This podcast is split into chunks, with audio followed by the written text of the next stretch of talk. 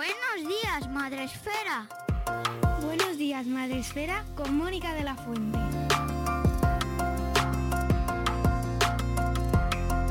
Buenos días, Madre Esfera, bienvenidos. Muchas gracias por estar aquí este sábado. Bienvenidos a un nuevo espacio Madresfera, este, estos programas que hacemos, este ciclo. Me voy a separar un poquito aquí el micro así. Que tan amablemente nos cede siempre Espacio Fundación Telefónica, dedicado, pues como ya sabéis, a hablar sobre la familia y el entorno digital. Por supuesto, cosas importantes que tenemos que recordar antes de empezar. Los niños que se vayan a quedar, eh, que se vayan a ir al taller eh, que tenemos preparado ya con Silvia y Cristina. ¿Eh? Me he acordado. Silvia y Cristina van a llevarse a los niños que quieran hacer un taller de stop motion. Vais a hacer un taller súper chulo. ¿Vosotros vais a querer ir? ¿Sí? Nerea, ¿te apetece? Claro, vais a hacer una cosa chulísima. Así que venga, con Silvia y con Cristina ya podéis ir. Ya sabéis que estos programas son family friendly siempre y eh, tenemos siempre cosas para que los niños los hagan. Y mis adolescentes se quedan, no, no se van. O sea, os vais. Mis adolescentes se van no les interesa el tema de hoy, a pesar de que el tema de hoy está especialmente dedicado a los adolescentes, pero sobre todo, sobre todo, ya sabéis que el público de nuestro espacio es familiar. Nosotros hablamos especialmente a padres, madres, educadores, maestros, todo el mundo relacionado con la infancia.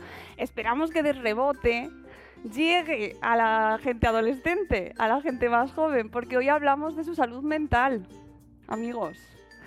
También vamos a hablar un poquito de la nuestra, de rebote también, porque ah, que levante la mano quien esté fenomenalmente de su salud mental por aquí. Muy bien, es que estáis muy bien, estáis fenomenal. Muy bien, veo muchas manos levantadas, gracias. estamos mal, estamos mal así en general. Pero sobre todo los adolescentes, sabemos, las autoridades nos lo están diciendo, eh, eh, los profesionales sanitarios nos lo están diciendo tenemos eh, un aumento de los intentos de suicidio en la población adolescente y preadolescente. La salud mental infanto-juvenil está eh, en crisis. Tenemos que hablar sobre ello. Y aunque nos pese, aunque nos cueste, aunque pensemos que se nos queda un poco lejos el mundo de las redes sociales, porque somos boomers, porque somos mayores, porque no queremos entrar en TikTok, porque nos da pereza, no nos gustan los seguidores, los likes, esto, a mí no me gusta, esto no es mío, esto no es mi mundo. Si yo cuando tenía 18 años no tenía móvil, ¿cuántas veces habéis dicho eso? Yo a tu edad no tenía móvil, eso es que yo he sobrevivido arando los campos, no como tú, que lo tienes todo hecho. Pero tenemos que hacerlo, tenemos que bajar a donde ellos, bajar lo digo metafóricamente, me refiero, eh, entrar en su mundo. Y para eso pues, ¿qué hay que hacer? Hablar con gente joven, que no soy yo. Por eso hoy me he traído a dos personas que es que me encanta. Hoy estoy súper contenta. Eh, por supuesto, doy la bienvenida a... Eh, voy a empezar por aquí por orden. Pablo R. Coca, conocido en redes como Oxymorons. Oxymorons. Oxymorons. es que nunca lo digo bien. Yo también me confundo a veces. Yo también. Oxymorons. Que no tiene acento, pero yo se lo pongo. No sé, me encanta. Lo podéis personalizar. Vale. Bueno, ahora eh, Pablo nos va a contar quién es y por qué está aquí hoy, su proyectazo. Y tenemos también con nosotros a Carol, Carolina González, también psicólogos los dos de profesión. Correcto. Ambos de Granada. Casualmente hoy tenemos el mundo Granada muy presente, ¿vale? y ella también nos contará el proyecto al que, al que está, en el que está trabajando, Hate Blockers. Así que eh, ¿Qué mejor manera de eh, empezar este programa que conociendo un poquito a nuestros invitados y yo procediendo a sentarme? Porque podría hacer el programa entero de pie, no pasaría nada, pero no, me voy a sentar Pablo, cuéntanos un poco quién eres, ¿vale? ¿Quién soy? ¿Quién, quién Buena eres? pregunta esa, ¿eh? ¿Quién soy? Empezamos bien, ¿eh? A un psicólogo decirle quién soy. Sí, sí. ¿eh? Tenéis tiempo, ¿verdad? No tenéis otro plan Nada. esta mañana. bueno, son de Granada, no son argentinos, así que por lo menos espero que tardemos menos. Bueno, Pablo, cuéntanos un poco quién es y, y también eh, un dato muy interesante. No quiero ser prejuiciosa, pero es verdad que lo de la edad interesa mucho, ¿vale? Saber cuántos años tenéis. Vale. No, ¿Qué- o sea, ¿Cuánto me echáis? Pues ha habido ¿Cuántos años me risas por ese lado de allí que no sé por qué he entendido las risas, que sois mayores vosotras. La Bueno. edad es una mm, actitud. La- no, que conste que, que el tema de la edad, yo soy la primera que me, me asombro a mí misma de, de las veces que me pongo, yo, jo, es que soy muy mayor, es que soy muy mayor, como si fuera algo malo. No pasa nada por ser mayor tampoco. eh, debe ser un límite o una, o una frontera que nos impida conocer lo que pasa más allá, ¿no? Y que muchas veces nos refugiamos en es que, es que soy mayor, es que yo ya estas cosas no me, soy mayor. Bueno, pues no, no pasa nada. Tenemos oídos y ojos para ver lo que, exactamente lo mismo que ven gente tan joven como ellos. Voy a hacer un está, inciso, no soy tan joven, ¿eh? Pero bueno.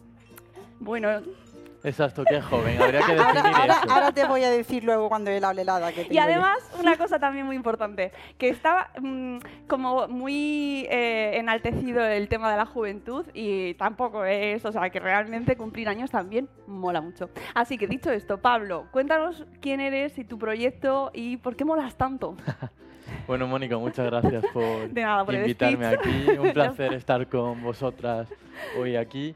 Y bueno, pues eh, yo soy Pablo, soy psicólogo y, y la verdad que cuando estaba terminando la carrera de psicología justo en el momento en el que nos confinaron, por lo cual ya podéis averiguar un poquito mi edad, 20... 24 años.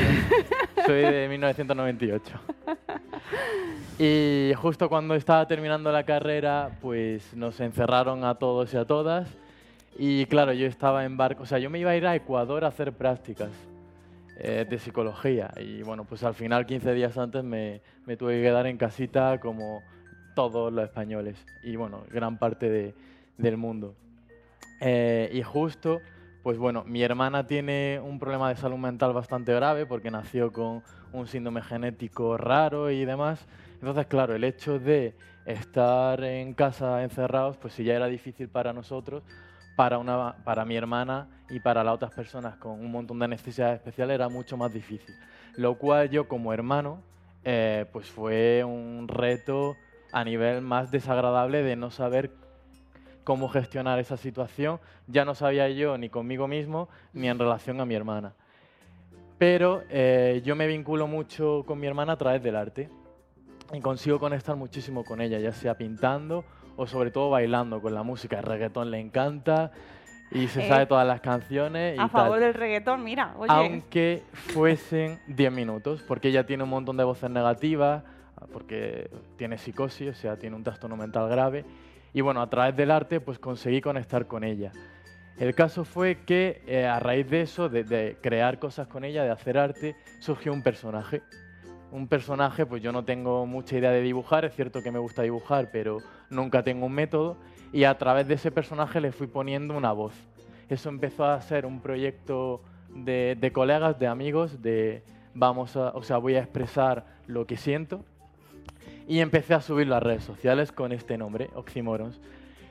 Y a raíz de empezar a subirlo a- en redes sociales, pues yo iba comentando un montón de situaciones y poco a poco pues fui eh, transmitiendo la salud mental de los jóvenes, porque justo pues se unió ese boom de la salud mental de contra algo está pasando, estamos mal, eh, necesitamos hablar de esto y creo que hemos sido la generación, todas las generaciones han sido la generación, pero sobre todo la nuestra, la que ha puesto esto sobre la mesa y ha dicho qué se está haciendo y cómo podemos mejorar. Entonces, a través de, o sea, para que os hagáis una idea, que se me cae, Está Bueno, vivo. reflejo. pues bueno, la portada, por ejemplo, pues es súper simple. Eh, esas cosas que nos pesan. Este fue mi hijito, que después de todo esto de, publicar en redes sociales, pues me contactó una editorial para eh, publicar un libro sobre salud mental y lo hice a través contando una historia, ¿no? De esas cosas que nos pesan. Entonces, mi objetivo con este proyecto sobre todo es llegar a cualquier generación porque cada generación hace su lectura de estas viñetas, ¿no? Por ejemplo, aquí vemos a este personaje que es Oxy, que le da nombre al proyecto, y el otro es Morons, que es como el alien este que está justo aquí atrás. Este es Morons. Y a través de estos dos personajes, pues cuento historia y hablo de, de salud mental. Aquí tenemos este personaje que dice yo puedo con todo y veis la piedra y claramente pues le dice otro, bueno, pues si tú lo dices, no, o sea, para que os hagáis una idea, em, el objetivo de mi proyecto es sobre todo decir que no siempre podemos con todo, que no siempre puede estar en nuestra mente, que hay un contexto social al cual pertenecemos y que tiene bastante impacto en nuestra salud mental y que no es todo una cosa u otra, ¿no? O sea, hay que hay que encontrar cierto equilibrio. Entonces, ya acabando, eh, publico todo mi contenido en redes sociales, a través de ahí he conectado con un montón de jóvenes de un montón de edades. Muchos jóvenes vienen a mi cuenta y me preguntan cositas por mensaje, intento pues satisfacer sus dudas o necesidades en cuanto a la psicología. Y bueno, este proyecto pues, me ha permitido también, por ejemplo, estar aquí, dar charlas y sobre todo divulgar la salud mental eh, a través de un lenguaje tan simple como son una viñeta y cuatro o cinco palabras que al final pues cada persona y cada generación pues saca su, su lectura o lo llevan a su, a su, terapia con su psicólogo, o leen el libro y dicen, contra, pues creo que necesito ir al psicólogo, o, en, o ven mi viñeta a una madre, ¿no? Como eh, eh, participé en una feria de arte y me vino una chica de unos 15 años y me sorprendió, ¿no? Me vino a que le firmase el libro y venían de, de Madresfera, ¿no? Es decir, de una madre conoce mi proyecto y le compra el libro o, es que lloro. o le enseña una viñeta mía en redes sociales. Entonces, eso es lo bonito, ¿no? El estar en contacto con, con las generaciones y empezar a hablar, porque creo que a través del dibujo y las viñetas es mucho más fácil comunicarnos. Exactamente, es un ejemplo, por eso quería que Pablo estuviese hoy aquí precisamente porque las redes sociales eh, nos ayudan a visibilizar la salud mental, tienen cosas positivas, pero también tienen cosas menos positivas. Y entonces dije, mmm, vamos a pensar en proyectos para hablar de cosas menos positivas de las redes sociales. Y tenemos con nosotros a Carol. Cuéntanos, Carol, quién eres y en qué proyecto estás, por precisamente por esas cosas ahí que no nos gustan nada de las redes sociales, sobre todo de cara a la salud mental de nuestros adolescentes. Bueno, y de la nuestra también, ¿eh? Sí. Bueno, eh, muchas gracias por invitarme. Es un placer estar aquí con todos y todas y con mi Pablo, que, que, bueno, yo eh, se lo dije a él en privado y se lo voy a decir aquí. Eh, yo leí su libro y lloré como una madalena. porque lo que más me gusta de él, aparte de que es una persona muy humilde eh, y es un, tiene un talento que, en fin, podría estar aquí horas y horas hablando sobre su talento, tiene una sensibilidad y, es una persona que me encanta, su, está muy empeñado en, esto de, quitarle ese... Esa, esa, ese miedo, ¿no? ese estigma que tenemos, que la gente que nos dedicamos a la salud mental o, a la educación, eh, sabemos que muchas veces cuesta, ¿no? Entonces, Pablo, cuando yo leí su libro, eh, me di cuenta de todas esas veces que yo había sentido cosas muy parecidas que él contaba ahí, ¿no? Y me parece que es un proyecto brutal porque creo que eh, es fundamental que empecemos a poner el foco en la salud mental, de jóvenes, adultos, mayores, de todo el mundo y sobre todo esto que eh, la gente que hacemos psicología nos encantaría, que es que normalicemos el ir al psicólogo o a la psicóloga, ¿no? Porque es algo que, bueno, no tiene por qué ser un motivo de... Entonces, en ese sentido, él, eh, este proyecto que hace, aparte que os vuelvo a decir, con mucho talento, no es una viñeta, como tú has dicho, ¿no? tiene mucho talento. Eh, me encanta. Entonces, eh, bueno, yo soy psicóloga de profesión, eh, estudié psicología, quiero decir, y luego me dediqué sobre todo a intervención sociocomunitaria, ¿vale? No soy tanto de la parte clínica de la, psicología, y bueno, pues he ido siempre trabajando mucho, me fui especializando, digamos, en el trabajo con mujeres, la intervención psicosocial y comunitaria con mujeres. Por otro lado, me encanta y soy una fan absoluta de las redes sociales. Entonces empecé y me di cuenta como que al final yo soy, tengo 41 años. Ah, bueno. He de decirlo, ¿vale? Pero soy del 80. aparentas, está muy Soy bien. del 80. Soy del 80. Sí, Pablo podría ser mi hijo. Igual por eso lo quiero tanto. Eh, el caso es que, bueno, yo eh, soy de estas personas que comenzó en Twitter, en, en un Twitter en el que eh, la gente, pues no sé, intercambiábamos canciones, eh, en el que si yo no sabía de un tema en cuestión, iba y le preguntaba a alguien, ¿no? Y había ahí como una especie de buen rollismo absoluto. Y, eso me enganchó mucho, porque al final entendí que era capaz de a lo mejor transmitir ciertos mensajes a través de las redes sociales. ¿no? Una de mis eh, o sea, si, si conocéis mi identidad más o menos, una de mis cosas es que soy bastante feminista, eh, creo en la perspectiva de género en todo, Bastante, me ha gustado lo de bastante. bastante feminista. Sí. Eh, podría, yo siempre puedo ser más feminista, pero bueno, está- está- ahí estamos. Nunca, nunca dejo de aprender. Entonces, eh, creo en la perspectiva de género en todo, en la salud mental también, que luego podríamos hablar también de eso. Y, y entonces empecé con, como con, con apasionarme mucho por las redes sociales, Y por la comunicación, con perspectiva de género y con perspectiva social, ¿no? Ahí, ahí estaba mi, mi- punto de psicóloga social. Entonces, bueno, eh, aquí en Madrid hicimos un grupo de amigos eh, bastante multidisciplinar. Eh, teníamos en común que éramos casi todos andaluces y andaluzas y nos recogimos un poco en ese grupo y entonces vimos que teníamos en común que nos apasionaba las redes sociales y la intervención social. Y la ciencia, o sea, y también el compol y la política y todo eso, ¿no? Entonces yo, claro, yo mi vena esta que os digo de intervención social, sabía que tenía que ponerla en las redes sociales también, porque es posible, ¿no? Los espacios ya no son tanto, que también siguen siendo, indudablemente, eh, los espacios de calle, lo- los centros educativos, sino que también, y en este sentido, Pablo, también es lo que, lo que él contaba, ¿no? Los espacios virtuales, ¿no? Entonces, eh, Hate Blockers, que es eh, un proyecto común de... ¿Se me cae esto? No, no, No. está bien. Está bien.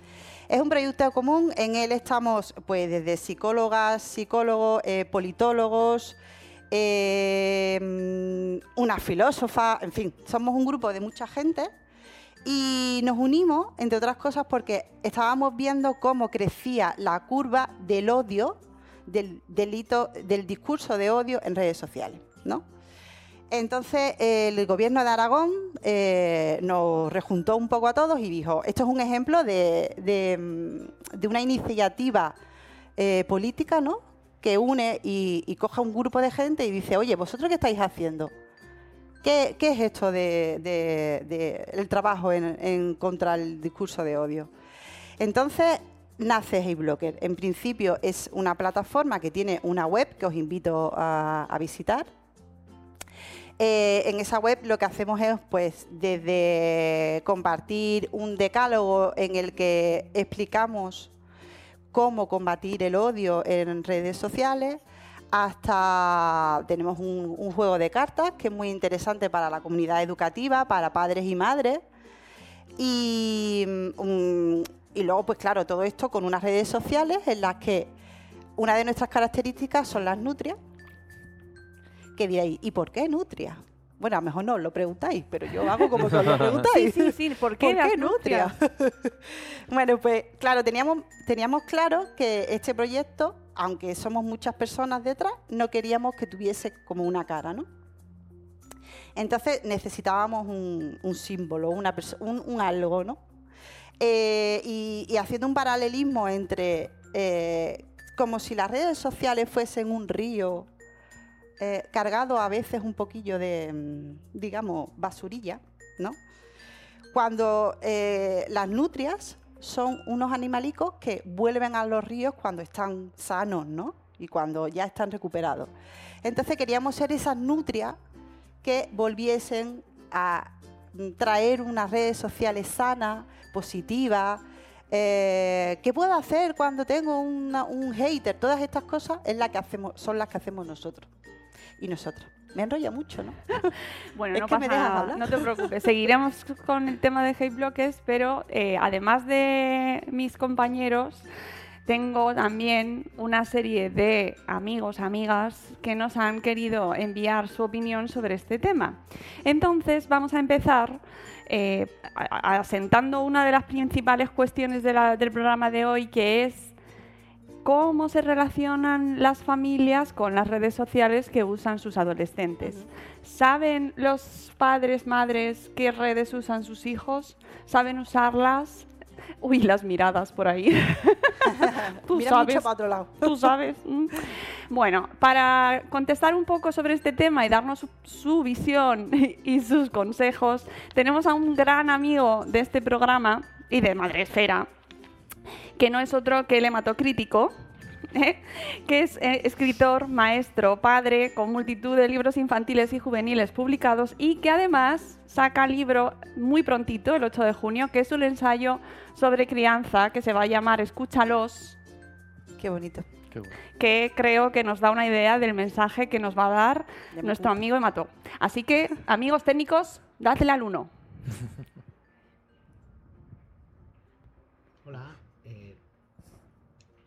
vamos a ver, lo, primero que, quiero decir es que dediquemos medio minuto a recapacitar sobre lo absolutamente increíble que es tener un teléfono móvil, ¿no? Tienes la posibilidad de ver lo que te dé la gana, eh, jugar a cualquier videojuego, de estar en contacto permanente con tus amigos y amigas, ¿no? Yo muchas veces pienso que, si hubiera tenido de adolescente un móvil, o sea, habría sido feliz con, con ese aparato. Em, es normal que nos preocupemos por el, por el uso que hacen nuestros, nuestros hijos y nuestras hijas adolescentes de eso. Pero es una preocupación que existió siempre. Yo creo que eh, nuestros padres se preocupaban del uso excesivo que hacíamos del teléfono, a lo mejor, ¿no? De, em, que veníamos tarde, que andamos por ahí. O sea, siempre, siempre hay motivos de preocupaciones para, padres y adolescentes. Yo no creo em, que la tecnología actual, las redes sociales, sean más nocivas ni más peligrosas que, lo que había antes. O sea, el comportamiento adolescente se repite en generación tras generación y, cambia, digamos, los canales. Ahora a través de redes sociales tienen formas nuevas de, hacer adolescentadas, ¿no? Por así decirlo. Eh, Instagram, por ejemplo, TikTok es una buena manera de tener como un contador de popularidad para ellos porque saben en tiempo real quién es el más popular de clase por el número de seguidores que tiene, por el número de, me gustas. Em, pero, pero sobre todo, en realidad, yo, le veo que tiene como más usos positivos para ellos, ¿no? Ellos em, son capaces de estar en contacto con sus amigos, de pasar una tarde reunidos con sus amigos, estando en casa, y, mientras están reunidos con ellos, pues jugando una liga de, FIFA o destruyendo unas plataformas en el Fortnite o coordinándose para acabar con unos nazis en el, en el Call of Duty, yo qué sé. Eh, imaginad durante la pandemia para, para qué sirvió eso, ¿no? Es normal que nos preocupemos, sobre todo si son cosas que, no conocemos. Yo lo que siempre recomiendo es que estemos atentos, que, que hagan un uso de la tecnología eh, no supervisado, pero, pero sí que estamos nosotros cerca, que estamos nosotros cerca para preguntarle, para saber qué está haciendo, con quién está hablando. Eh, y poquito a poco ellos irán naturalizando y, utilizándolo de, forma sensata. Si, bueno, también meterán la pata y también harán alguna burrada, como hicimos nosotros, que eso es parte, eso es parte del aprendizaje, nada es irreversible. Em, en cuanto tú detectas que se está utilizando pues para reírse de alguien, para hacer algo de, yo qué sé, para hacer bullying, para alguna cosa terrible de esas cosas que, se pueden hacer en redes como en la vida social, en la vida real, yo creo que deberías tener la misma reacción. O sea, si descubres que, tu hija está siendo una imbécil, cómo, se comporta con una compañera en, en Instagram, debes tener la misma reacción que, que si lo hacen la vida normal en realidad. Así que mi consejo es eh, que aprendáis, que veáis lo que hace, que, que, le preguntéis, que participéis. Además, así evitáis como esa desconexión, ¿no? Que sea una actividad como este es mi rollo, tú apártate de aquí, ¿no? Y, y bueno, si queréis que luego cuando tengan realmente problemas os pregunten, os lo consulten y os compartan con vosotros lo que les está pasando, tenéis que ser cercanos. Tenéis que ser cercanos para que, para que ellos sepan que pueden acudir vosotros. Y pasadlo bien. Y saludos desde este pantallón. Gracias, Emato. Eh, bueno, ¿qué opináis de lo que ha dicho? ¿Estáis de acuerdo? ¿Os parece la actitud adecuada? ¿Creéis sobre todo que las familias eh, son conscientes de los riesgos que tienen las redes sociales o son riesgos, o sea, son conscientes de la manera realista, es decir, no viven instalados en el pánico de no, no entres en TikTok o, o, no, o son viven en la ignorancia. Pues habrá de todo, ¿no? Pero sí es cierto que cuando hablamos de redes sociales, sobre todo se habla, los estudios eh, sacan datos sobre las consecuencias y el impacto negativo. Pero, ¿y la otra parte? ¿Y lo positivo? ¿Y los beneficios? ¿no? Lo que ha dicho Emato, ese acompañamiento de calidad. Creo que es, o sea, es muy guay ¿no? Eh, acompañar a esos adolescentes que se están eh, sumergiendo en redes sociales. Yo, o sea, yo llevo en Twitter desde que tenía 12 años. O sea, he crecido con Twitter. Claro, o sea, es que estás lenguaje. en Twitter desde los, de, desde los 12. Desde es que los este, 12 dato, años. este dato no, No de- no deberías, porque no pueden tener los niños eh, Twitter con 12 Bueno, años. a- No en ese momento no sabía yo qué políticas de, de No sab- redes no- sociales no había. sabía, no sabía.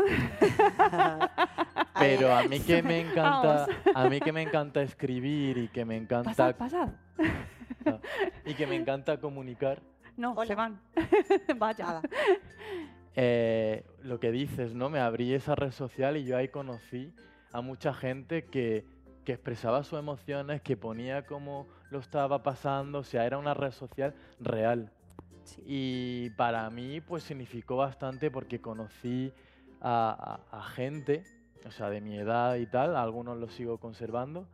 Y bueno, siempre pues eh, en unos parámetros, o sea, en un espacio de seguridad, de ser consciente eh, dónde te estás metiendo y, y las consecuencias a largo plazo que puede tener.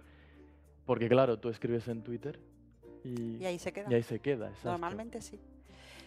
Yo, mi, o sea, mi experiencia como educadora, digamos, en talleres de padres y madres, es la que tú dices, ¿no? De, ¡ah! Mi niño tiene un TikTok, ¿no? O esa o qué niño más pesado, qué tonto es con el TikTok, ¿no? También a veces. Entonces, bueno, eh, yo soy fan de no demonizar las redes sociales. ¿Por qué? Porque son sus espacios de expresión, ¿vale? Entonces, él lo acaba de decir. O sea, con 12 años ya tenía Twitter. Yo, bueno, creo que no que no se puede tener con, do- con los, repito. que no, No, se no, puede. la edad está en 14 años. Claro, Claro. pero Si no, tenéis que tener supervisión. bueno, Hay que quitarte dos años de Twitter, borra.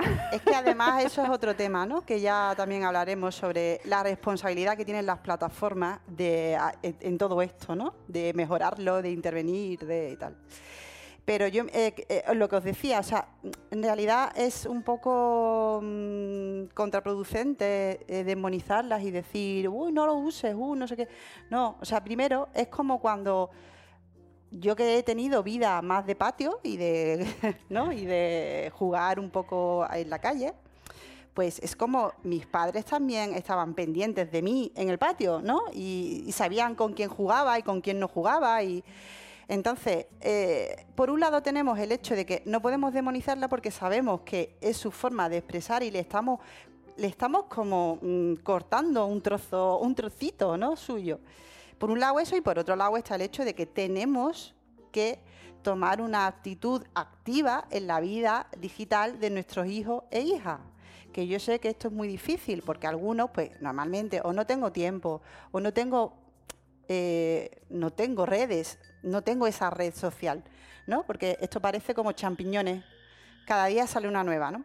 Entonces, eh, pero es así, o sea, necesitamos estar en esos espacios, conocerlos y, compartir con ellos y con ellas por qué les gusta, eh, qué es lo que están haciendo ahí.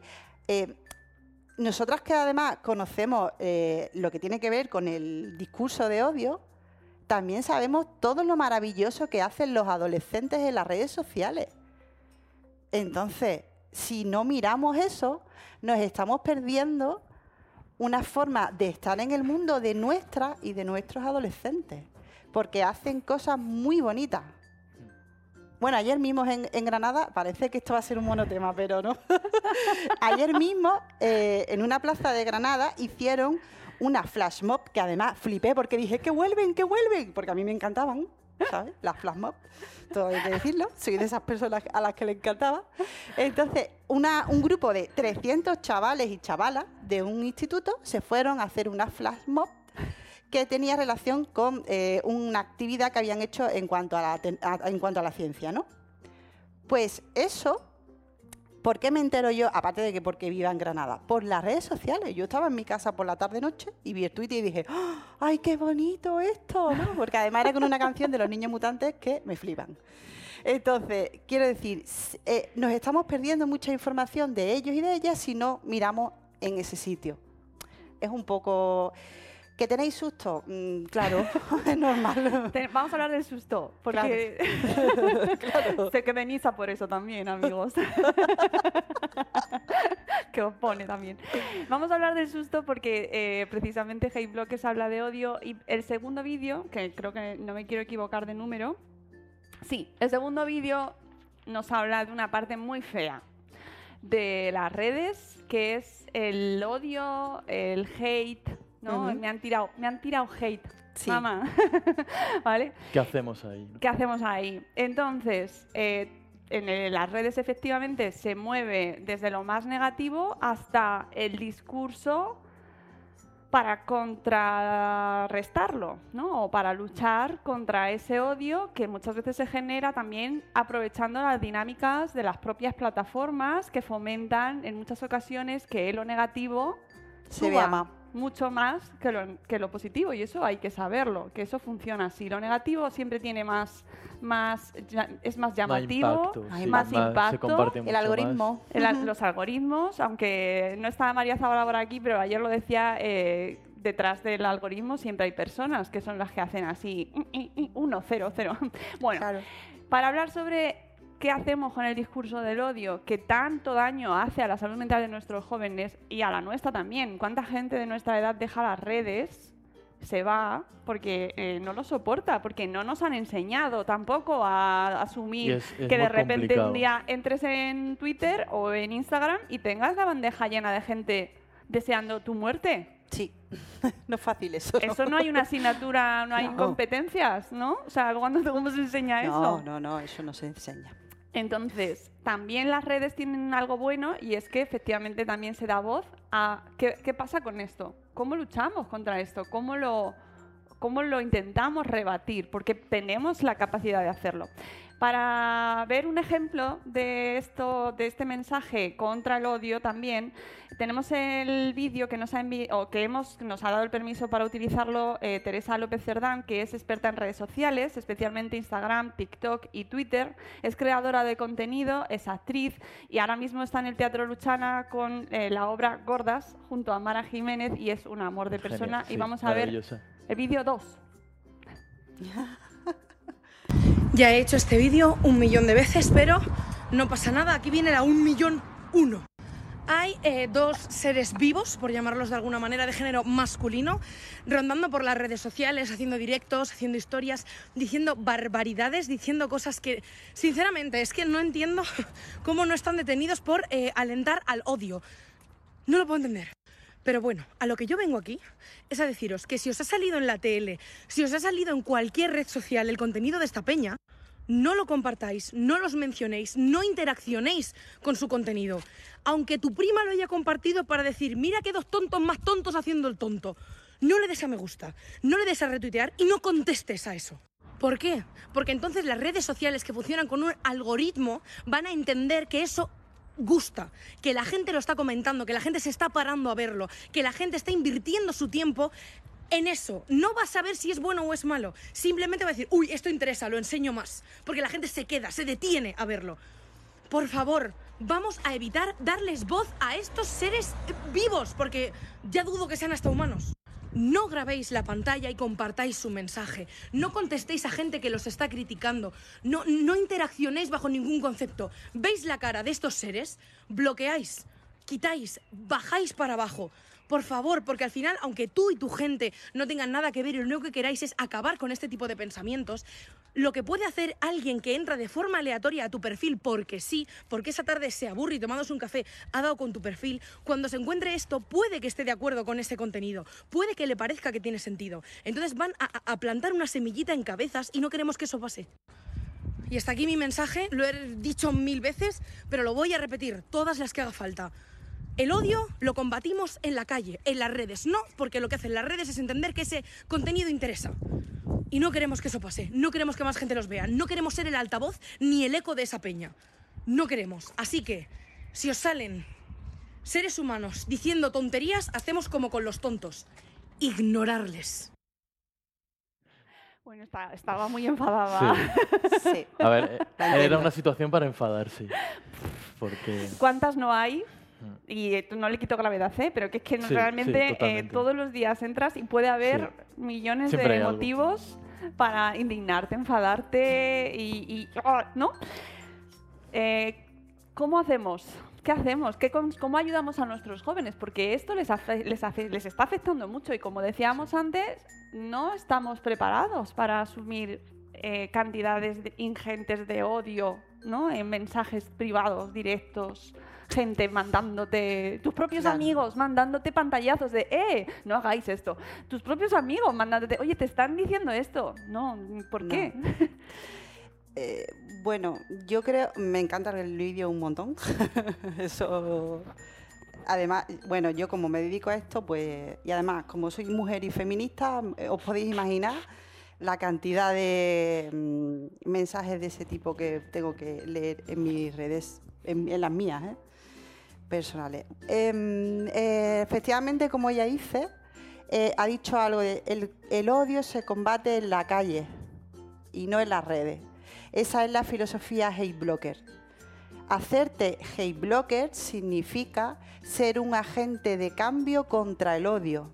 Significa eh, hacer pedagogía y decirle a la gente que no comparta ni un enlace de un vídeo porque le damos clics y le damos visibilidad además gratis, ¿vale? Y que no comparta, eh, o sea, yo entiendo la indignación. Si es que es normal, es, es humano, somos humanas, ¿no? Y al final, muchos de estos mensajes es puro marketing. Claro, y tú dices, eh, es que mira lo que ha dicho, ¿no? O sea, yo lo O entiendo. sea, te provocan para que reacciones y al final están pensados un para marketing eso. gratis. Están publicidad. pensados, escritos y, y diseñados para eso. Entonces, cuando nosotros mencionamos a estos seres humanos, como ella dice, para, em, para replicarles, le estamos abriendo nuestra puerta.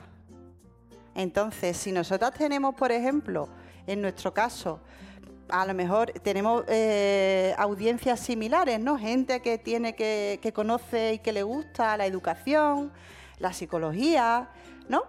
Pues yo estoy metiendo en esa audiencia de gente a, lo mejor a un indeseable, ¿no? Por ejemplo, por poneros un ejemplo, le estoy abriendo la puerta. Entonces, ¿qué podemos hacer? Explicarle esto a nuestros adolescentes y también hacerlo nosotros como una práctica de salud mm, digital, ¿no? Es decir, pues no, no, no lo comparto. No te voy a abrir la puerta de mi casa. ¿Abriríais la puerta de vuestra casa a un desconocido? Que además viene diciendo, eres lo peor del mundo porque eres feminista. ¿O eres lo peor del mundo porque eres de Gijón? ¿Te lo diría a la cara? Probablemente no. Porque eso es una cuestión propia de las redes. Que en las redes pasan cosas que. Porque yo estoy de acuerdo que la- el odio se combate en la calle, pero es verdad que las redes se dan cosas que no se dan en la calle. Correcto. Y eso sí que tenemos que aprender a combatirlo. Y tenemos que dar herramientas a nuestros hijos para que cuando una persona que te vas a cruzar en la calle te va a ignorar, en la red sí te va a insultar. y además no te conoce de nada, ni tú a ella, que es lo más eh, eh, inaudito. ¿Cómo les preparamos para eso? Mi consejo es decirle que no compartan el discurso de odio, nunca. También es verdad que nosotros trabajamos una... Intentamos, a ver, hay mucha gente colaborando para intentar compensar este, este hate ¿no? en redes sociales. Hay proyectos como No le des casito, que no sé si le con- lo cono- la, la conocéis, Sí, sí. que es una persona que también, bueno, pues eh, es muy machacona, machacona en no compartir, ¿no? Y la mayoría de su contenido es no compartir el odio, pero también hace mucha pedagogía de por qué no compartir el odio. Entonces, eh, realmente tenemos que enseñarles a que no lo compartan, eh, pero también enseñarles, una de las cuestiones que tenemos nosotros en, el- en nuestro decálogo, ¿no? La gente necesita también tener más cultura de la, de, de la discusión sana, ¿no?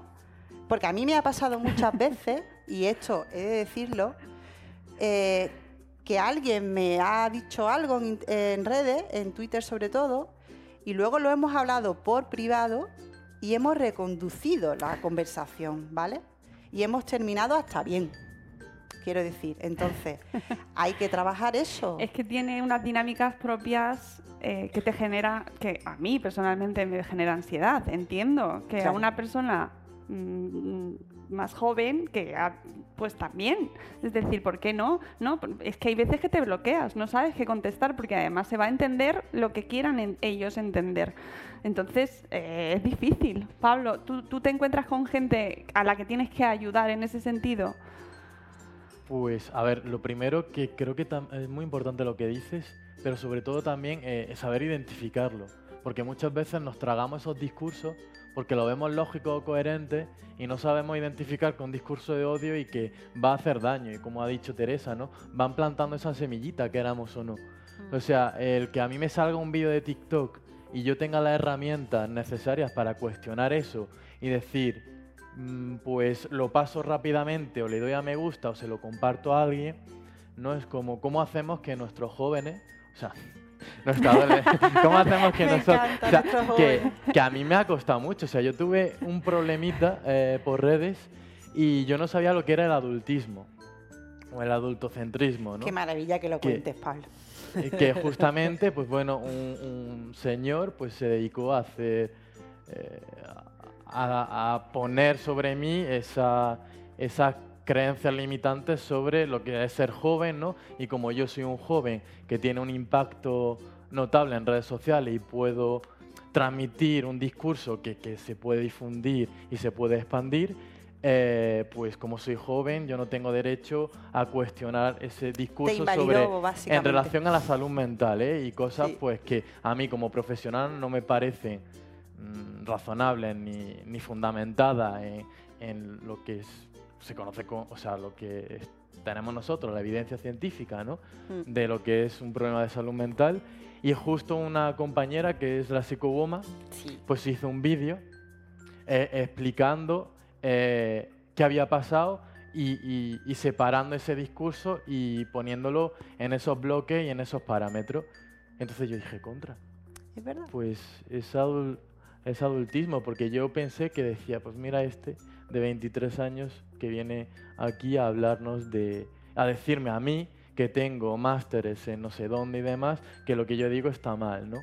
Sí, porque su argumento fue ese, básicamente, que eras muy joven, Claro, Y o sea, los argumentos que él usó contra mí fue que yo era muy joven. que era muy joven. Entonces, claro, ahora yo ya tengo en, en- en mi cabeza ese esquema de qué es adultismo y cuando alguien se aferra en una posición y me ataca por mi edad, ¿no? Esto es un ejemplo, pues sin más, para explicar pues cómo le damos a nuestros jóvenes esa herramienta para que cuando vean algo digan, pues mira, aquí está haciendo un delito de odio por esto, por esto y por esto, fuera. Mm. ¿No? Al final nosotros, con nuestros proyectos y con nuestros tres proyectos, eh, construimos eso, ¿no? Porque al final a mí un adolescente me sigue o sigue su proyecto, le dan una charla y damos herramientas o, o yo a través de viñetas voy diciendo por qué ese discurso no está bien o por qué hay que darle ciertos matices que no se le están dando, ¿no?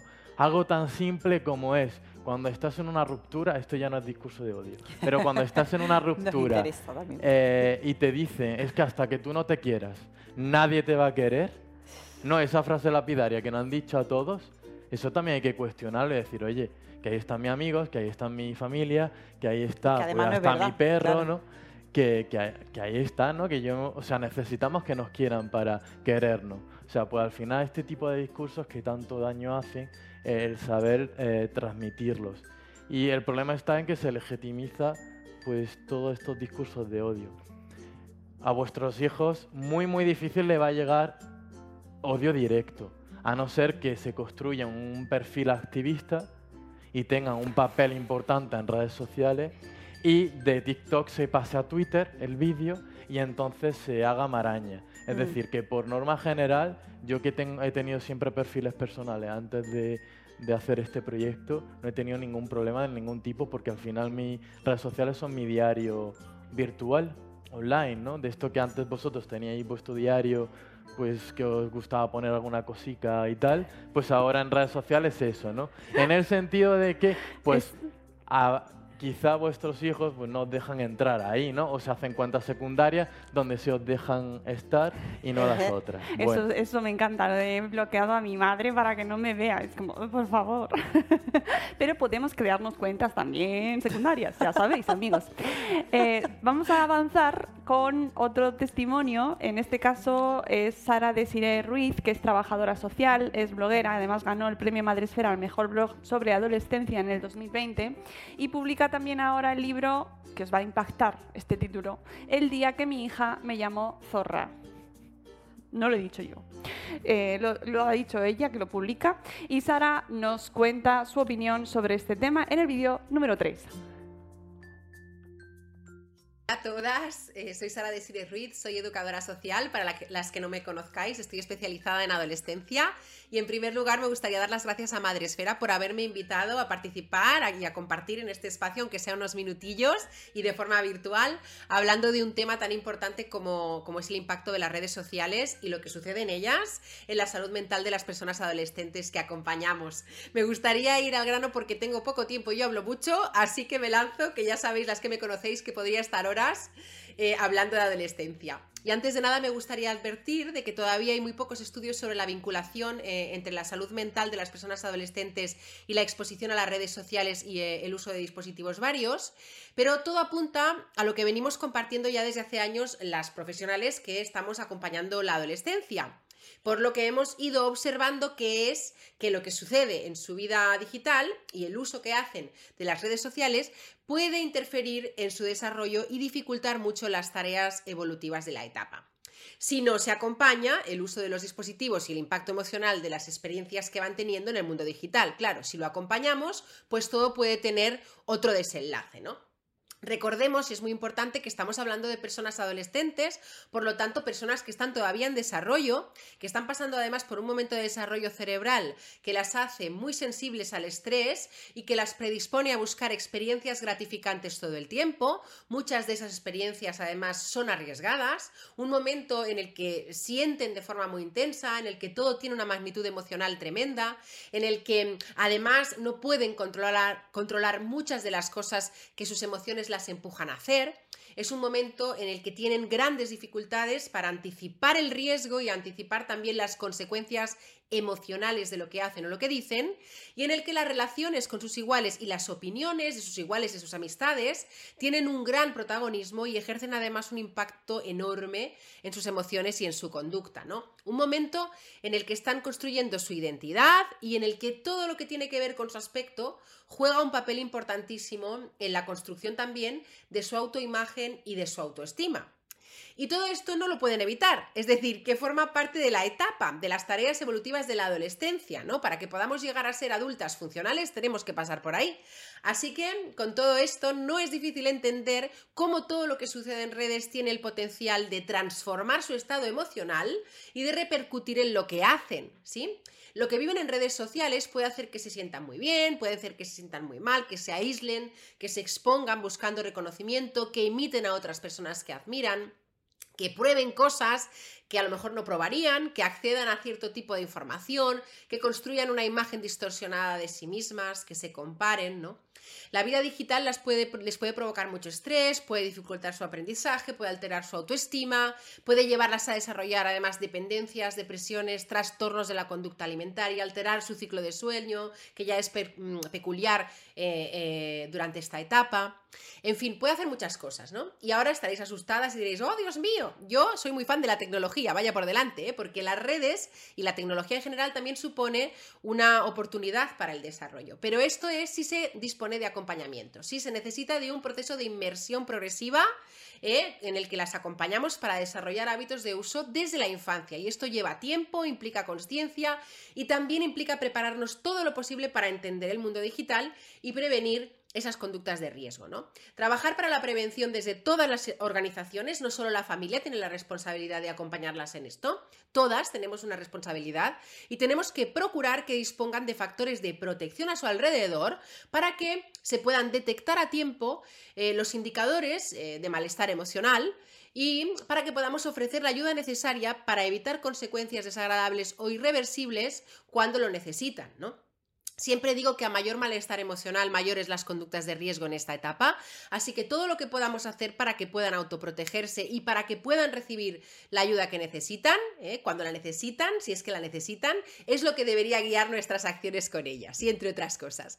Espero haberme expresado adecuadamente a pesar de la brevedad. Eh, os animo a que leáis mucho y aprendáis para darles el mejor acompañamiento eh, posible, que no es un acompañamiento perfecto, es un acompañamiento humano, pasito a pasito y con mucho cariño hacia vosotras y hacia ellas y sobre todo con mucha paciencia. Recordad que no es personal, es cerebral, que nos necesitan para ayudarlas a regular su malestar emocional todavía y que ahí las redes tienen mucho que hacer y tienen mucho potencial para alterarlas. ese es mi mensaje de hoy para vosotras. un abrazo y que vaya genial la jornada. Pues ha dicho muchas cosas, ¿eh? Muchísimas, sí. Hemos pasado por todos los estados emocionales también nosotros. y a mí hay una de las cosas que ha dicho que me ha hecho reflexionar. Todas las cosas que hacen los adolescentes en las redes, prácticamente todas las hacemos nosotros también. Probamos, intentamos, retamos, cosas que no haríamos fuera las hacemos nosotros también, nos metemos. ¿A cuántos no les han estafado en redes y les han, le han engañado en una página que era falsa y le han pensando que era otra cosa, ¿no? O sea, es decir, cuántas cosas que les achacamos a ellos que les pasa porque son adolescentes, no nos están pasando a nosotros también, pero como somos adultos, pues tiene la culpa es del otro, ¿no? Eh, sí, bueno, em, efectivamente es que esto que, que, se dice muchas veces de está la vida virtual y la vida real. No, perdona, ya la vida está o sea, son espacios diferentes de la misma vida, ¿no? Eh, yo he tenido amigos, amigas, parejas que he conocido en redes sociales y han pasado a ser parte de mi vida, pero ya eran parte de mi vida, ¿no? Entonces, en ese sentido, yo creo que, eh, a ver, lo que ella dice, es que como lo ha dicho así como muy rápido, tú, no, yo me he asustado un poco. He dicho, van a asustarse muchísimo. Es que ha dicho un montón de cosas, habla súper rápido. pero todas eran, eh, claro, es que ella habla desde el punto de vista que no se nos puede olvidar que evolutivamente los adolescentes y las adolescentes están en un sitio que es diferente al nuestro. Claro. Entonces, si a mí me afecta con 41 años que alguien me... Porque me afecta. Que alguien me diga, mmm, vete a saber el qué, ¿no? Que se supone que mi autoestima, mi autoconcepto, mi guion de vida ya está más o menos situadito, pues imaginaros a una chica de 15 años, claro. ¿no? Eh, esto también tiene mucho que ver, por un lado, con cómo son las redes sociales y también tenemos que trabajar mucho con ellas, lo que decíamos antes de la perspectiva de género, porque cuando eh, sí que hay estudios que están cada vez apuntando más a que eh, las mujeres sufrimos acosos y, delitos, o sea, y discursos de odio mucho peores que los chicos, las chicas jóvenes, eso por un lado. Y por otro lado también creo que es fundamental explicarles, como cuando decía, ¿no? O sea, no es que sean inconscientes, es que realmente no ven, ¿no? El futuro no lo ven como nosotros. Entonces, claro, no calibran las consecuencias de poner esa foto, ¿no? Ahí súper tú tal, pero que a lo mejor, no lo digo por la foto, pero a lo mejor haces un vídeo o que esto ha pasado va- varias veces, ¿no? Que lo hemos trabajado con adolescentes. El hecho de que, bueno, que al final eh, tienes una huella digital que tendrás que cuidar, porque a lo mejor hoy no, pero dentro de siete años, mm, aquello, como decíamos antes, ¿no? Lo que dije en Twitter, hay una herramienta que borra tweets, ¿eh? Pero bueno, normalmente se quedan ahí. Entonces, bueno, yo creo que volvemos a lo mismo, eh, sin demonizar a las redes sociales, puesto que son una forma de expresión más de nuestros adolescentes y de nosotras mismas. Yo creo que hay que tener en cuenta y lo que decía él del, adultocentrismo, ¿no? O sea, eh, en este caso en concreto, la gente joven a mí me ayuda, por ejemplo, yo cuando genero contenido feminista o contenido que tiene que ver con la perspectiva de género, a mí la gente joven me ayuda, no es que me ayude, es que me enseña un montón de cosas. Y yo creo que, que- que es que estamos, tenemos que estar en ese camino. Su forma de expresar, su, su forma de estar en el mundo, es que aunque eh, dice, es que, claro, es verdad, era joven, sí, pero mm, tiene una forma de expresar una serie de cosas que jamás yo, que llevo a lo mejor mucho más tiempo, habría pensado cómo hacerlo. Y, e- eso es brutal. Entonces no podemos decir, no, es que es muy joven y no sabe de... No, perdona. Eh, está en un espacio de una manera que jamás podría estar una persona de 50 años a lo mejor, ¿no? Digo, y esto hay que valorarlo. Y lo que dices del adu- adultocentrismo, ¿no? que ha salido aquí, eh, también decir que si veis a vuestro o a vuestro adolescente con el móvil todo el rato y le soltáis, "Eh, es que estás siempre con el móvil, pues ya cortáis esa comunicación de, oye, ¿y qué estás viendo que te interese tanto? O ¿qué pasa ahí? ¿no? O que también va a haber ese corte, ¿no? Pero al final, eh, que, que vosotras mostréis ese interés de, Mm. de qué pasa ahí, qué mundo estás viendo, y si te apetece compartirme algo, pues aquí estoy.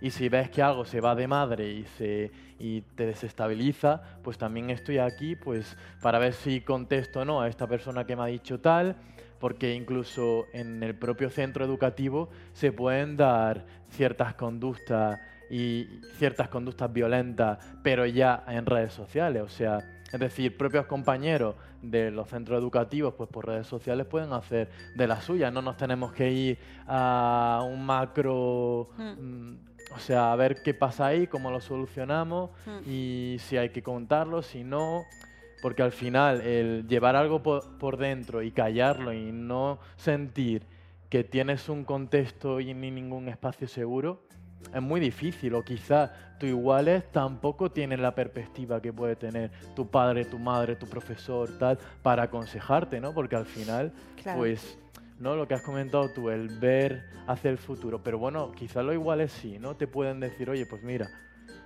ya está, si va a más, podemos hacer otro tipo de cosas. Bueno, y además es que en redes, y lo hemos hablado en muchos programas, precisamente el espacio Madrefera de antes del verano, eh, o el anterior, bueno, no me acuerdo ahora, eh, que hablamos sobre los trastornos de la conducta alimentaria, como dentro de las redes es verdad que existen movimientos más peligrosos, eh, la gente se busca las artimañas o, pa- o bien para vender o para propiciar conductas Sí. de riesgo para nuestros jóvenes y en una época especialmente vulnerable, pero también existe el reverso luminoso Sí. de gente, de proyectos como tuvimos aquí, ¿no? de Comete el Mundo TCA, que se dedican a divulgar, a alertar especialmente a familias, que es nuestro público, para, oye, estad atentos. Y aquí introduzco otro tema.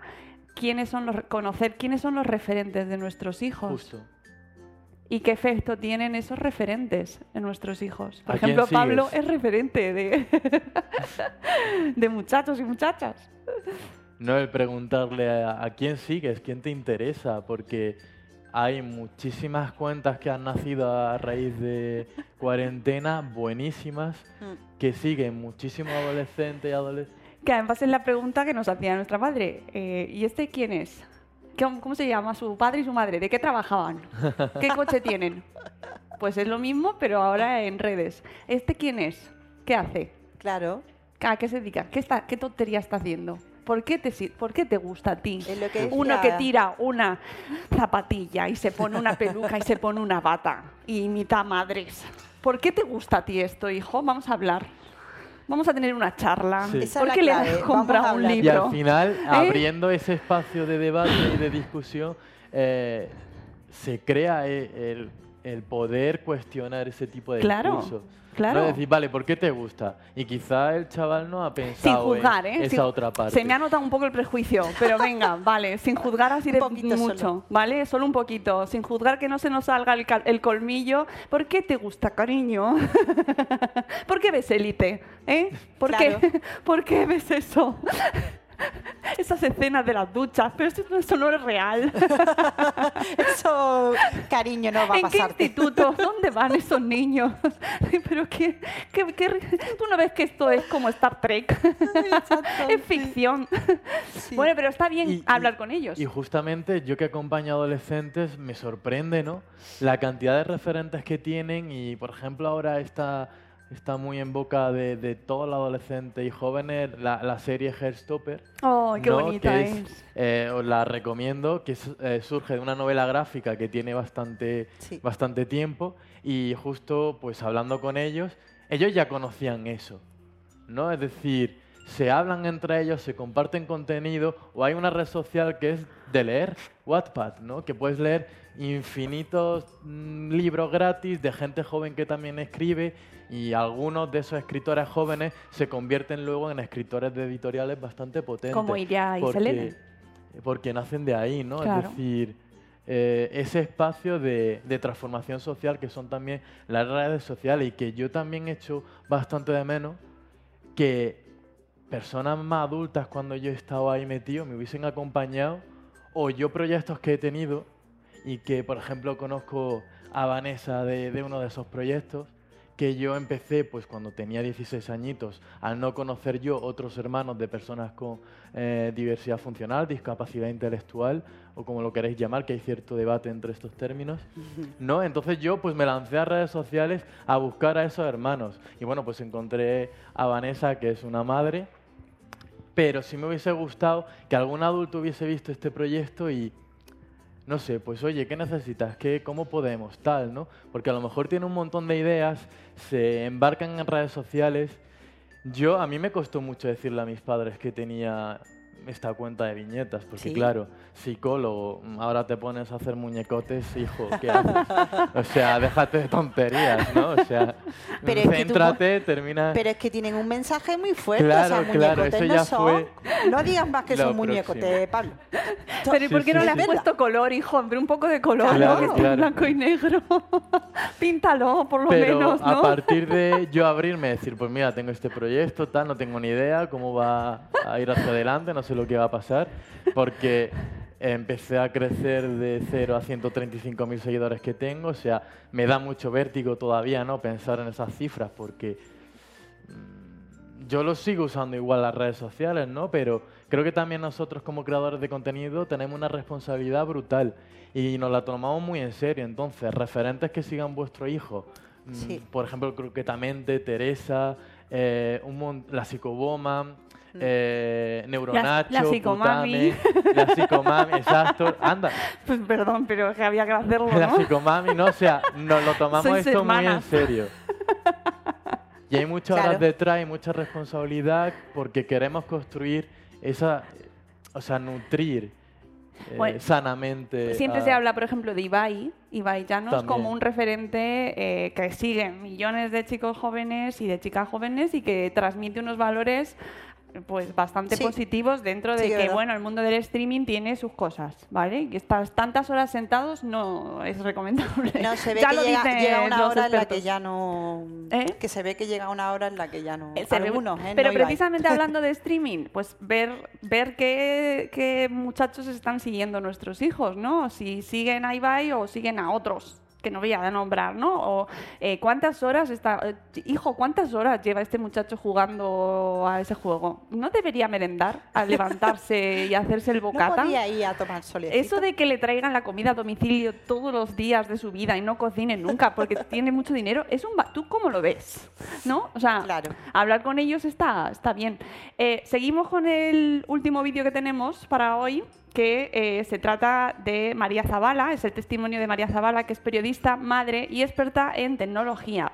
Es autora del blog Womanis, autora del libro Ser padres en la era tecnológica y además también ha ganado el premio al blog del año 2020 en Madresfera. Eh, nos pones el vídeo 4 cuando quieras. Hola a todos, soy María Zavala, periodista, conocida como iWomanish en redes sociales y autora del libro Ser padres en la era digital, editado por Plataforma Editorial en 2021. Estoy encantada de estar este ratito eh, compartiendo con vosotros el evento de Madresfera, redes sociales y salud mental en los adolescentes. Me interesa por lo profesional, por supuesto, pero también como madre de dos adolescentes y un preadolescentes. Me gustaría simplemente apuntar tres rápidas reflexiones. La primera de ella de ellas sobre este tema sería la más rigurosa, la de la ciencia, que no necesariamente habla de un efecto causal de la presencia en redes sociales sobre el bienestar o malestar mental de nuestros adolescentes, sino de un aspecto correlacional. Es decir, la relación entre redes sociales y bienestar o salud mental es bidireccional por naturaleza y nos afecta lo que vemos o vivimos en redes sociales en función también de quiénes somos y cómo estamos más allá de las pantallas. Y es necesario que tengamos esto en cuenta porque no necesariamente, solo por el hecho de estar en una red social, nuestros adolescentes van a estar peor. Ni todas las redes sociales son iguales, ni todos los adolescentes son iguales. Influyen muchos otros parámetros como la edad, no es lo mismo 13 que 16 o 19, como el carácter, como el contexto, como las situaciones personales y lo que rodee a ese adolescente, no solo en una red social, sino en su vida real, como decimos los adultos. Eso daría para otro vídeo. La segunda reflexión tiene que ver con conocer a nuestros hijos, con conocer a nuestros adolescentes, no a los que querríamos tener en casa, sino a los que tenemos, para poder realmente anticipar cómo les influye lo que viven en redes sociales y fuera de ellas, porque efectivamente hay factores como la pandemia y todas sus vertientes o como el mundo globalizado en el que vivimos repleto de confrontación, repleto de sesgos, repleto de afirmaciones muchas veces sacadas fuera de contexto o fuera de tono y todo eso les influye también, empezando por el juicio constante al que se ven sometidos por parte de los adultos. Todo esto es fundamental si queremos eh, conocer verdaderamente a nuestros hijos y anticipar si se sienten bien, se sienten mal, por qué se sienten bien, por qué se sienten mal y cómo podemos ayudarles a sentirse mejor en caso de que se sientan mal, entendiendo que nadie se siente bien y nadie está perfectamente bien todos los días de todos los años de su vida. Y la tercera reflexión tiene que ver con nuestras herramientas o nuestras posibilidades y oportunidades. Tenemos que entender la época en la que están creciendo nuestros hijos, eh, que no es la misma época en la que crecimos nosotros, y entender esa época y esa realidad desde la cercanía y, si es posible, con un poco de sentido del humor. Tenemos que acostumbrarnos a tener más conversaciones sobre todos estos temas en casa, no solo desde el sermón, eh, no solo desde aleccionar, y no solo desde querer que vivan la adolescencia como la vivimos nosotros, sino también desde la realidad que ellos viven y que ellos necesitan. Necesitamos informarnos sobre todas estas redes sociales y sobre lo mejor y lo peor de la sociedad digital por nosotros mismos, que también somos ciudadanos de esa sociedad digital, y después por ellos para poder ser los referentes que necesitan. Y finalmente normalizar ¿no? toda esta sociedad repleta de tecnología y eso no significa ni prohibir ni dejarles hacer de todo o estar en cualquier red social ni dar por sentado que una red va a ser totalmente inocua. Necesitamos buscar el punto de equilibrio desde la serenidad y desde la información para realmente escuchar a nuestros hijos, porque solamente escuchándoles podremos saber qué es lo que ellos necesitan a su vez escuchar para sentirse mejor si se sienten mal, sentirse bien de una manera verdaderamente sostenible eh, en el tiempo para conocerse y para trabajar entre todos un poco más la introspección, conocernos a todos, unos a otros y a nosotros mismos, eh, de manera que, que, esta sensación de que llega una red social y nos va a hacer más infelices o más felices deje de ser una realidad en los titulares y nos demos cuenta de que no es solo lo que las redes hacen con nosotros, sino también lo que nosotros podemos hacer con ellas. Mucha suerte en esta tarea ingente y desafiante, pero también apasionante, creo. Eh, mucho ánimo, un abrazo y hasta pronto. Lo ha dicho estupendamente. Yo terminaría así. Claro que tiene. muy, Es muy que- guay, sí. Es Sí. que María pues tiene un libro también. que mm, amigos, eh, ¿qué más cosas podemos decirles a nuestros es- a nuestra audiencia y sobre cómo ayudar a los adolescentes a manejar mejor su vida? eh, no real o, o irreal o real, porque es realmente su vida también espacio en redes. es un espacio más. Claro.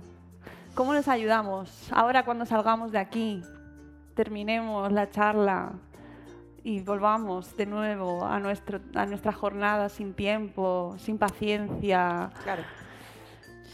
Eh, bueno, yo mm, algo que ha de- me, ha, me ha gustado especialmente lo que ella ha dicho sobre, pues eso, ¿no? El- el- primero, es un mensaje cargado de optimismo, ¿no? En el sentido de, bueno, es una tarea dura, pero apasionante también.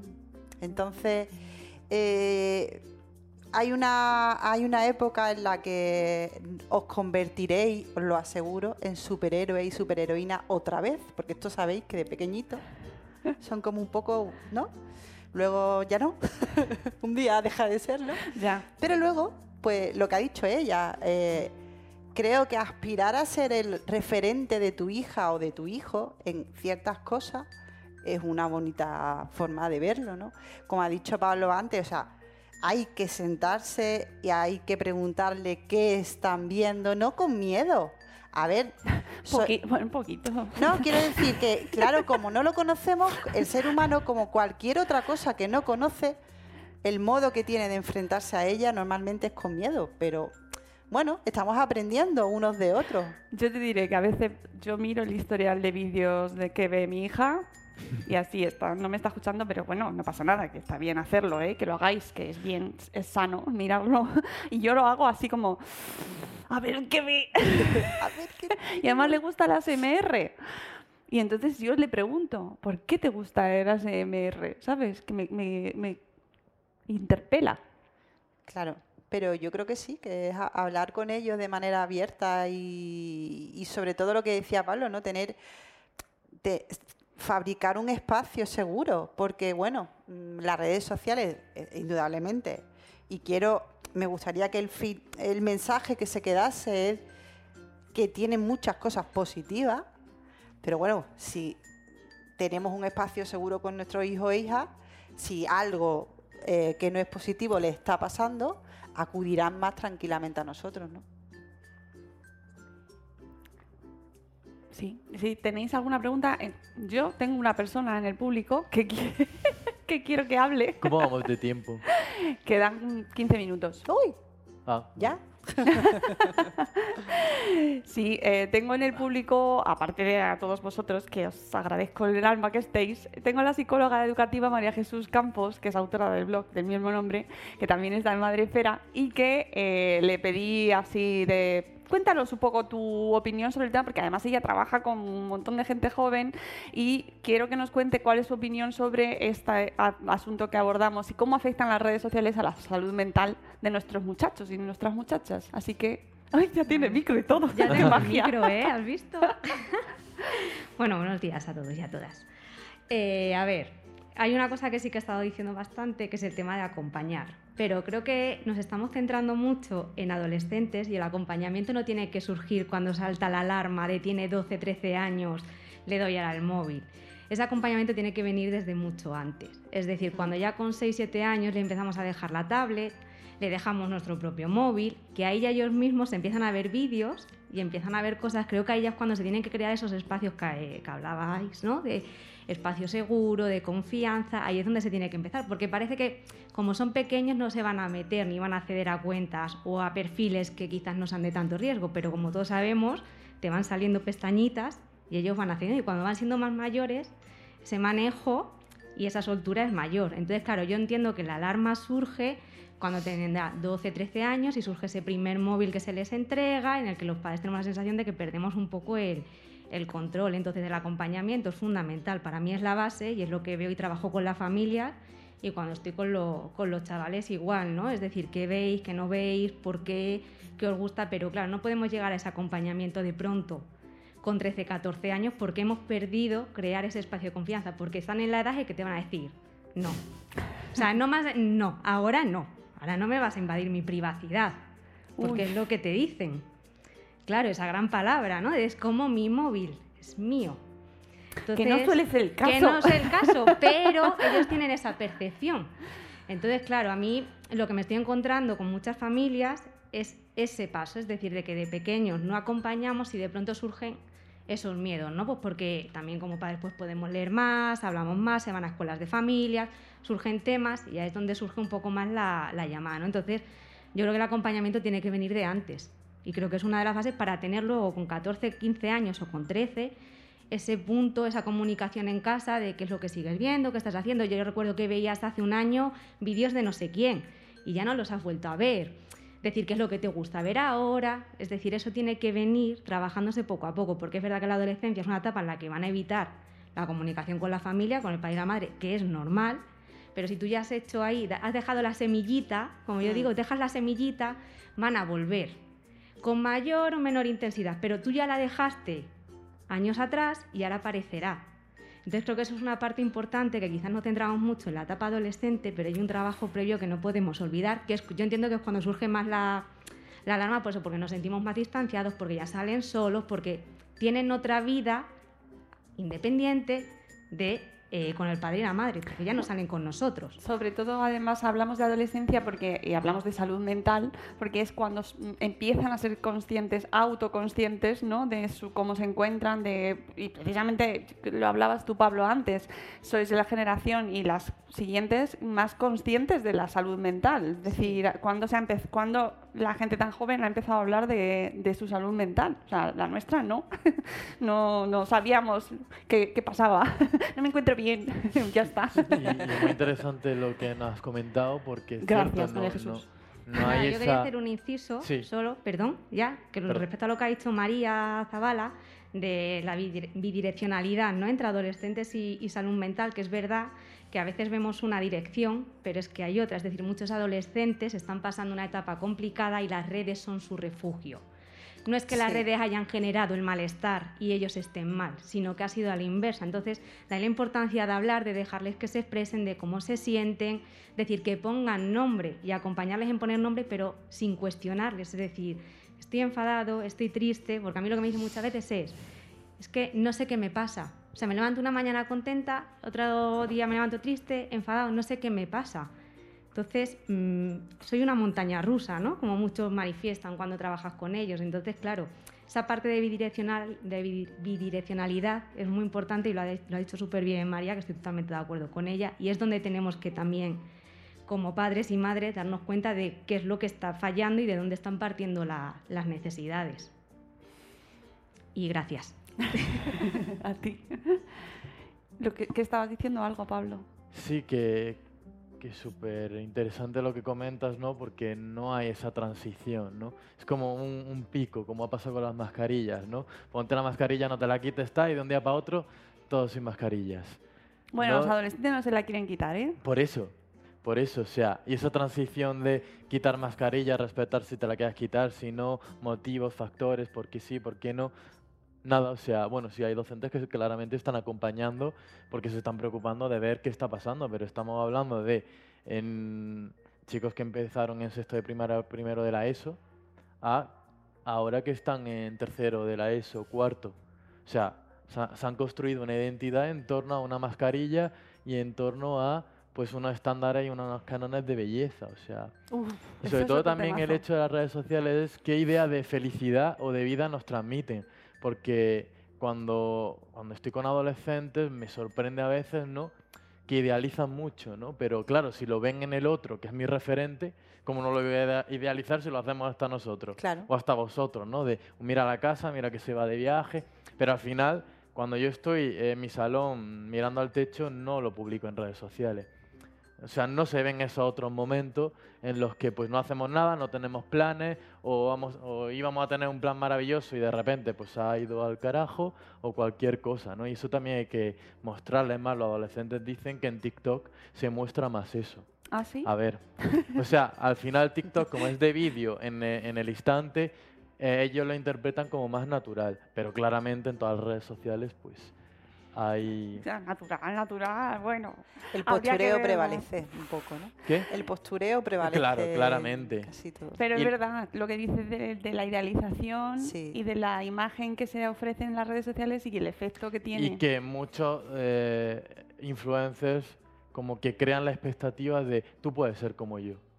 Pero qué vida llevas detrás, ¿no? ¿Quieres aprender O sea, inglés en porque 20 que- días? que, que salgan eh, eh, eh, noticias donde haya estudios donde la gran mayoría de adolescentes quieren ser youtubers o Oye. tiktokers ahora, Esta semana ha salido una, eh, uno de cada tres adolescentes quieren ser influencers de profesión. Es que vamos a tener un programa el 17 de mayo sobre este tema, ya hago spam aquí precisamente. Lo siento Silvia, pero es que lo tengo que hacer porque es que es un temazo que Bueno. eh, hay que vamos a hablar sobre Sí, el mundo de los influencers ¿verdad? el 17, 17 de mayo a las 7 de la tarde. Pero es verdad, uno de cada tres jóvenes quieren ser influencers de profesión, business, influencer. que está genial, ¿eh? Que no Mm. digo que no, pero lo que hay detrás tampoco se muestra, es decir, vamos a transmitirle también lo que hay detrás de eh, el chico este que pedía comida por internet todos los días, que no tenía tiempo ni para lavar un plato y que no salía de su casa y que todos los días a las 3 de la tarde cuando tú comes y a las 9 de la noche estás liado trabajando y no te puedes ir de vacaciones porque tus suscriptores bajan. ¿Qué calidad de vida es esa? ¿no? Hombre, O sea, jornadas que estamos yendo hacia atrás, que ahora quieren trabajar mm, 24 horas seguidas. Y de- los derechos laborales, perdón, eh, estamos retrocediendo y eso la gente lo aplaude y además les pagan y o sea, hay un, ahí hay un mundo detrás que, pero claro, que no les podemos dejar solos, es el acompañamiento del que hablamos, que tenemos que estar con ellos y cuestionarlo y cuestionarnos nosotros también qué está pasando, ¿no? Bueno, no sé si tenéis alguna pregunta en el público, comentario, aportación o, o no. Y si no, sí. ¿Mm? Hola. Espera. Espera, que te pasan en el micro. Eh, bueno, tengo 48 años. Qué gran edad. Soy un padre de familia. Soy bastante inalfabeto en redes. Me gusta mucho YouTube. El resto de las redes no las sigo mucho, principalmente porque lo que no me gusta es esa obsesión por la imagen o por lo que decías tú, esos ambientes artificiales que realmente yo lo que veo es que hay mucha obsesión por la perfección o por crear unos entornos muy perfectos pero lo que me falta son ideas. O sea, yo lo que me gusta de las redes es lo que comentabais vosotros, ¿no? La, la hora de aprender de otras personas. No ver solamente lo perfecto de la vida y eh, filtrar o borrar toda esa parte que, que también existe, pero que no se ve en las redes. Entonces, eso es lo que a mí quizás eh, me cuesta un poco más de las redes, ¿no? De- de- de- Pero eso le gusta a tus hijos, a tu hija, a tu hijo. Creo que ahí hay un, hay un problema ahí, ¿no? También. eh, el hecho de no profundizar más en las cosas. Hay mucha gente que las redes las utiliza un poco pues con ese marketing de que hablábamos antes, ¿no? De eh, destacar modas o, o crear unos ambientes, unos viajes o no sé, toda esa historia de las redes que hay que es como una vida virtual pero muy falsa. O sea, ahí falta un poco de realidad. Entonces, Em, sí que me gusta mucho cuando habéis hablado de las personas de las que habéis aprendido, con la gente con la que habéis eh, interactuado, el conocimiento que habéis compartido. Esa parte de la red la veo muy positiva, ¿no? Pero me, me- me da un poco de miedo de mi hijo el ver esa vida fantástica de otra gente que no es real, ¿no? Y que él proyecte un poco su, sus valores sobre cosas que no son completas, que no son totalmente reales, ¿no? Un poco mi reflexión, es lo que yo... Y me parece muy bien eso de comunicar con tu hijo también, hablar con él y cuestionar ciertas cosas también, ¿no? O sea, Claro, no- es, un- ti- no es porque una oportunidad. no tienen por qué ser cosas negativas, pero que a lo mejor no son totalmente reales. Entonces, Mm. esa parte también un poco de tener los pies en el suelo y decir, bueno, hijo, tú estás viendo esto, pero piensa también lo que hay detrás, ¿no? No te quedes solo en la imagen de la red. Mm, Pero bueno, que también los podemos llevar a la vida real. Es decir, sí, que también la gente cuando te la cruzas no te cuenta o no da su Exacto. cara más bueno, más conflictiva, ¿no? O a- intentamos aparentar también que todos estamos bien cuando no estamos. Claro, pero tiene mucho sentido, ¿no? O sea, porque al final, eh, los o sea, al final cuando estamos en redes también construimos nuestro yo ideal y queremos mostrar Claro. esa, todo lo que nos gustaría ser o lo habilidosos que somos, porque los fallos no se muestran, ¿no? Es más, eh, curiosamente yo participé hace una semana en una charla TED, una TED Talk, ¿no? Que no sé si conocéis el formato, pero es un formato súper profesional. Y Mm. luego yo estaba allí presencialmente y hay un montón de fallos técnicos, de movidas, de se me olvida algo y vuelvo a empezar, ¿no? Es decir, ni la visión que yo tenía de esos entornos tan mega idealizados de todo es perfecto, no lo es. Luego, claro, en YouTube te lo ponen todo mega, mm, todas las cámaras súper encuadradas, el ponente súper bien y los fallos no se ven, ¿no? Pero un poco e- el ejemplo ese. ¿Cómo poder transmitir esto al- a los adolescentes? Yo creo que poco a poco se van dando cuenta de esto, ¿no? Porque al final el discurso, el discurso Mr. Wonderful se está cayendo a pedazos. Y yo que acompaño a esta eh, a, a a adolescentes, pues muchos de ellos me dicen, mira, esto que he visto, esto, es esto, o sea, esto no, no es real, ¿no? Pero es cierto que hay también que acompañarles antes, incluso desde el primer momento. No todas las familias se van de viaje. Yo pensaba desde pequeño que todas las familias en verano se iban de viaje y hacían planes maravillosos. Y no había las redes sociales cuando yo estaba en primaria. Pero al final era como un mensaje social que se te va transmitiendo. Es decir, y, yo me sentía más porque mi familia no se iba de viaje. O hacía, a lo mejor se iba a un museo en no sé dónde. Y luego volvía, ¿no? Pero es que la realidad no es eso. Las familias, pues algunas sí, otras no. Mm. Hay mucha diversidad, ¿no? Eh, de esto, pues hablar, ¿no? O cuando profesores, pues ponen estas cuentas en clase, ¿no? De mira esta cuenta, le, le dan un abanico de, de posibilidades interesantes. Pues vamos a ir terminando. No sé si tenéis alguna pregunta más. Si no, pues ya las últimas recomendaciones, amigos. Estaríamos ocho horas hablando. Nos hemos dejado todo el guion prácticamente ¿Lo fuera. dijiste? Lo sabía. Eh, voy a ver si me dan ot- otro programa más. Hola, Silvia. Eh, porque se nos ha quedado todo el mundo de la privacidad, la felicidad, todo, ¿no? O sea, hay un montón de cosas que tendríamos que seguir hablando. Pero bueno, la inmediatez, el no, no esperar a las cosas, la gratuidad, el ciclo este de precariedad que estamos creando y cómo nos está afectando y cómo afecta a los pobres, o sea, a los jóvenes. Bueno, pero como no tenemos más tiempo, amigos, ¿con qué cerramos? ¿Con qué mensaje cerramos para las familias que nos están escuchando allí al otro lado del streaming también y aquí en el auditorio con nosotros, que sois los mejores por haber Bien. venido, que lo sepáis? Eh, ¿Cómo nos vamos hoy? ¿Empiezas tú o empiezo yo? bueno, empiezo yo. Venga, te lanzo. ya está. Eh, pues yo me quedaría con... Bueno, es que es difícil quedarse con un mensaje solo porque el tema de las redes sociales en general... de Bueno, para el siguiente programa lo Sí. preparamos luego. Pero es cierto que sin entrar en Mr. Wonderfulismos, que ya hemos entendido que hace tiempo que el discurso va por otro sitio, sí que quiero eh, quedarme con un, con un mensaje en positivo en el sentido de que las redes sociales sirven para hacer muchas cosas eh, eh, buenas. Sirven para transmitir, sirven para llegar a gente. También pensemos en gente a la que le llega un mensaje que a lo mejor no le llegaría, pues porque vive, yo qué sé, ¿no? Entonces, eh, creo que es un buen punto de encuentro entre madre, padre e hijo e hija. Eh, sentarse, hablar, preguntar, con esa actitud de aprendiz, ¿no? De, bueno, yo voy a aprender de lo que me están contando también. Esto es cierto que hay que mezclarlo todo con tengo prisa, que tengo que irme al trabajo y no sé qué. Y sé que es muy difícil, lo sé. Pero creo que es el camino. Al final es eh, no demonizarlas, no estar cuestionándoles, como decíamos antes, ¿no? Deja el móvil. ¿Tú lo dejas? Yo lo dejo ahí también, esa pregunta, ¿no? Que hay muchas veces que es que nosotras mismas, ¿no? Entonces, deja el móvil o vamos a crear espacios sin móviles de nadie. Un ratito en casa, ¿no? Pero también háblame de qué estás viendo o a quién estás siguiendo. Pero para mí, yo como apasionada de las redes sociales, de la intervención social y de la gente joven, creo que mm, son fundamentales y me gustaría que nos quedáramos con esa sensación de se puede, hay que formarse, hay que escuchar, pero son positivas. Para mí sí. Te toca.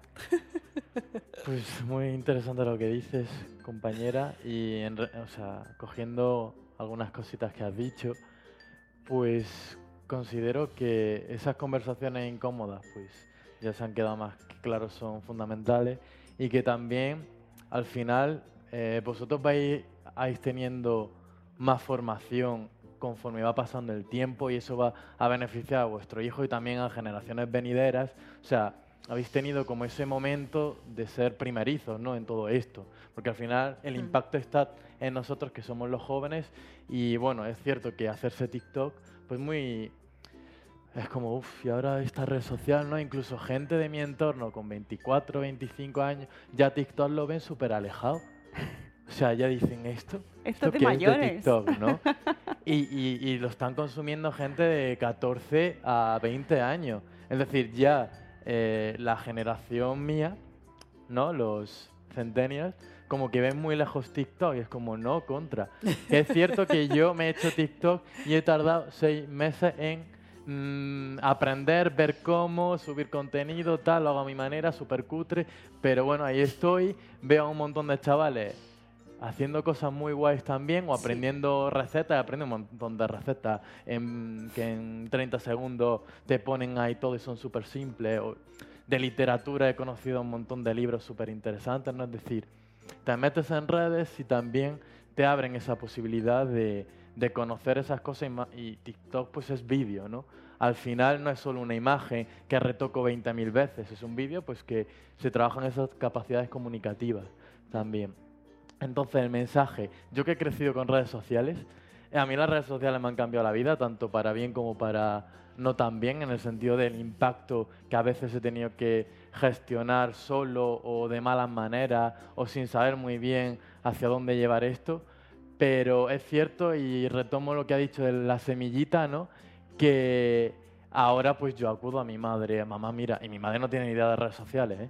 pero mira tal, que, que ¿Qué opinas? ¿Cómo ve esto? Mira este comentario, mira este lío en el que me he metido sin querer y ahora me lo tengo que tragar. ¿El reencuentro?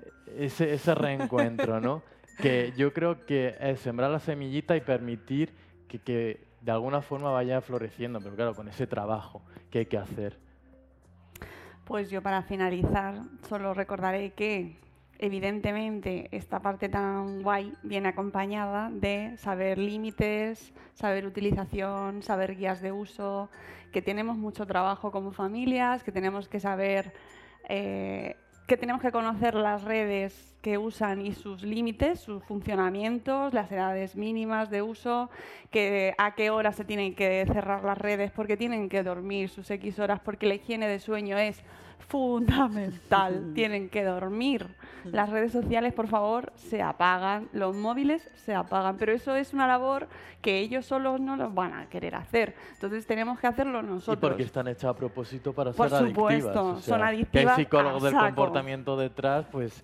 Y hay que reclamar, y hay que reclamar plataforma que yo sé que es muy como muy utópico, pero que la ética tiene que estar presente también en las redes sociales y en las plataformas tecnológicas y que mm. se impliquen realmente, no solo con una, un rincón que tienes que buscar en una pestaña donde pone que ahí hay un riesgo, no sé qué. No, no me sirve. Medidas reales, eh, bloqueos reales, denuncias que se puedan, que sirvan de algo, que tengas a alguien detrás de la plataforma con quien hablar. Oye, me está pasando esto, ¿a quién acudo? Que, que exista una mayor humanidad, una mayor empatía y que se haya una preocupación real y no sea solo un negocio, que lo son, que no nos olvidemos. Entonces, esa parte fea y más dura que nos toca a las familias, la tenemos que hacer, tenemos que leernos todos los libros que salen. Yo saco libro, por cierto, el 11 de junio a todo esto. Pero ya eres fan, ya, convenientemente.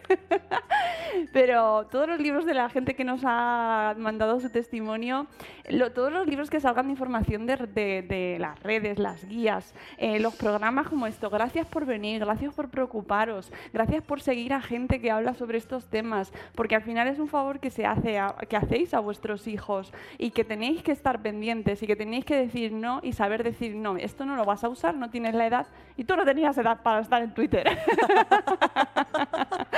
Hombre, ya. Hombre, ya, Mira, pero aquí estoy, ¿eh? Es verdad, es verdad. Tampoco ha salido, ¿eh? No. Bueno, pero no, no, no vale. Pablo no, vale, ¿no vale? Hizo, ha creado un mogollón de proyectos y ha publicado un libro y no vale. pero bueno, eso. Que bueno, yo 12, 13, vamos. Bueno, ya, sí, claro, ahora casi 14. 12, 14, para, 12 para 14 tenía. Eh, no, amigos, que nos toca la parte complicada, pero que también tiene una parte muy buena, que, que afortunadamente tenemos ahora a nuestra disposición un montón de material. Eh, nosotros tenemos podcast de todas las redes, con todos los profesionales, eh, con psicólogos, profesionales del sueño, pediatras, que los escuchéis, que aprovechéis contenido gratuito que se hace todos los días, que tenéis a gente divulgando y aportando información sobre cómo hacer esto, cómo hacer lo otro. Aprovechad también las redes y el contenido gratuito y que existe en Internet y que lo disfrutéis también, que pues tiene otro lado bueno, que es disfrutar, sentarte y disfrutar con tus hijos eh, de lo que están haciendo y compartir, pues, pues yo qué sé, si te gusta el ASMR, pues oye, te compras el micro, lo chupas con tu hijo, con tu hija. Y ha sonado muy boomer, ¿eh? Ansa Castilla, perdona, pero es que tengo 43 añazos ya y a mí lo de chupar micrófonos me sabe raro, yo qué sé, pero, pero es rarico, ¿no? Pero a la gente le gusta. Pues ya está, no juzgo, nos vamos. Volveremos en el 11 de junio. Justo, tenemos programa con ese señor, con Sem y yo con estos cómics. Hablaremos de cómics. oh, qué eh, guay. Es que es súper guay. Eh, vamos a tener además autoras, vamos a tener una mesa mm, muy femenina, hasta que esto te gusta. Eh, vamos a hablar de cómics, nuevas tecnologías, mujeres, así que el 11 de junio, pero antes, el 17 de mayo, también venís a vernos a hablar sobre influencers. Me, me ponéis una cama aquí, me quedo. no, me voy. Que muchísimas gracias por haber venido a todos. Eh, de verdad, espero que os haya servido este programa y que sigáis aprendiendo todo el rato, que sigáis a Pablo y a Carolina, gracias, de Muchas verdad, gracias. muchísimas gracias. Y que nos escuchamos todos los días en Buenos Días Madrefera cuando sacamos los episodios, allí nos tenéis en podcast. Gracias Espacio Fundación Telefónica por acogernos siempre. Amigos, adiós. ¡Hasta mañana! ¡Hasta mañana!